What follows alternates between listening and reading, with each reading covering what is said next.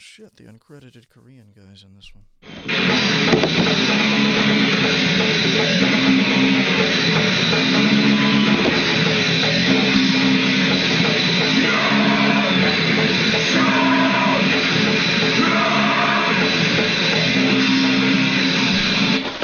Yeah, guys, what's up? You know what time it is? Story time. Well, tonight's story is a classic. The Seven Dwarfs. That's right, sucker. Let me begin my questioning on the matter of whether or not nicotine is addictive. Let me ask you first, and I'd like to just go down the row, whether each of you believes that nicotine is not addictive. I heard virtually all of you touch on it, and just yes or no. Do you believe nicotine is not addictive? I believe nicotine is not addictive, yes.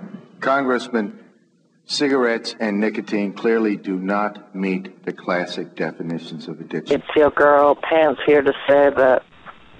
Oh, wait, shit, that's not Pants' line. It's the other one. Again, time is short. If you could just... Damn it. I think each of you believe nicotine is not addictive. We just would like to have this for the record.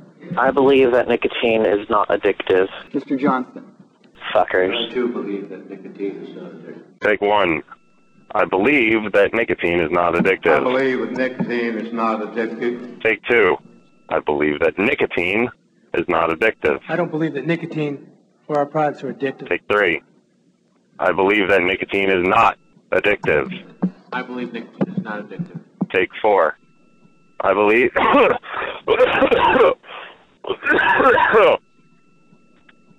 Take five. I believe that nicotine is not addictive. I believe that nicotine is not addictive. I believe that nicotine is not addictive. He tells, the worse it gets. Russell Crowe. I have to... How did he go from a gladiator to a slave to a tobacco executive? Was that on tape? You wish you hadn't come forward? Well, we can edit them out, right?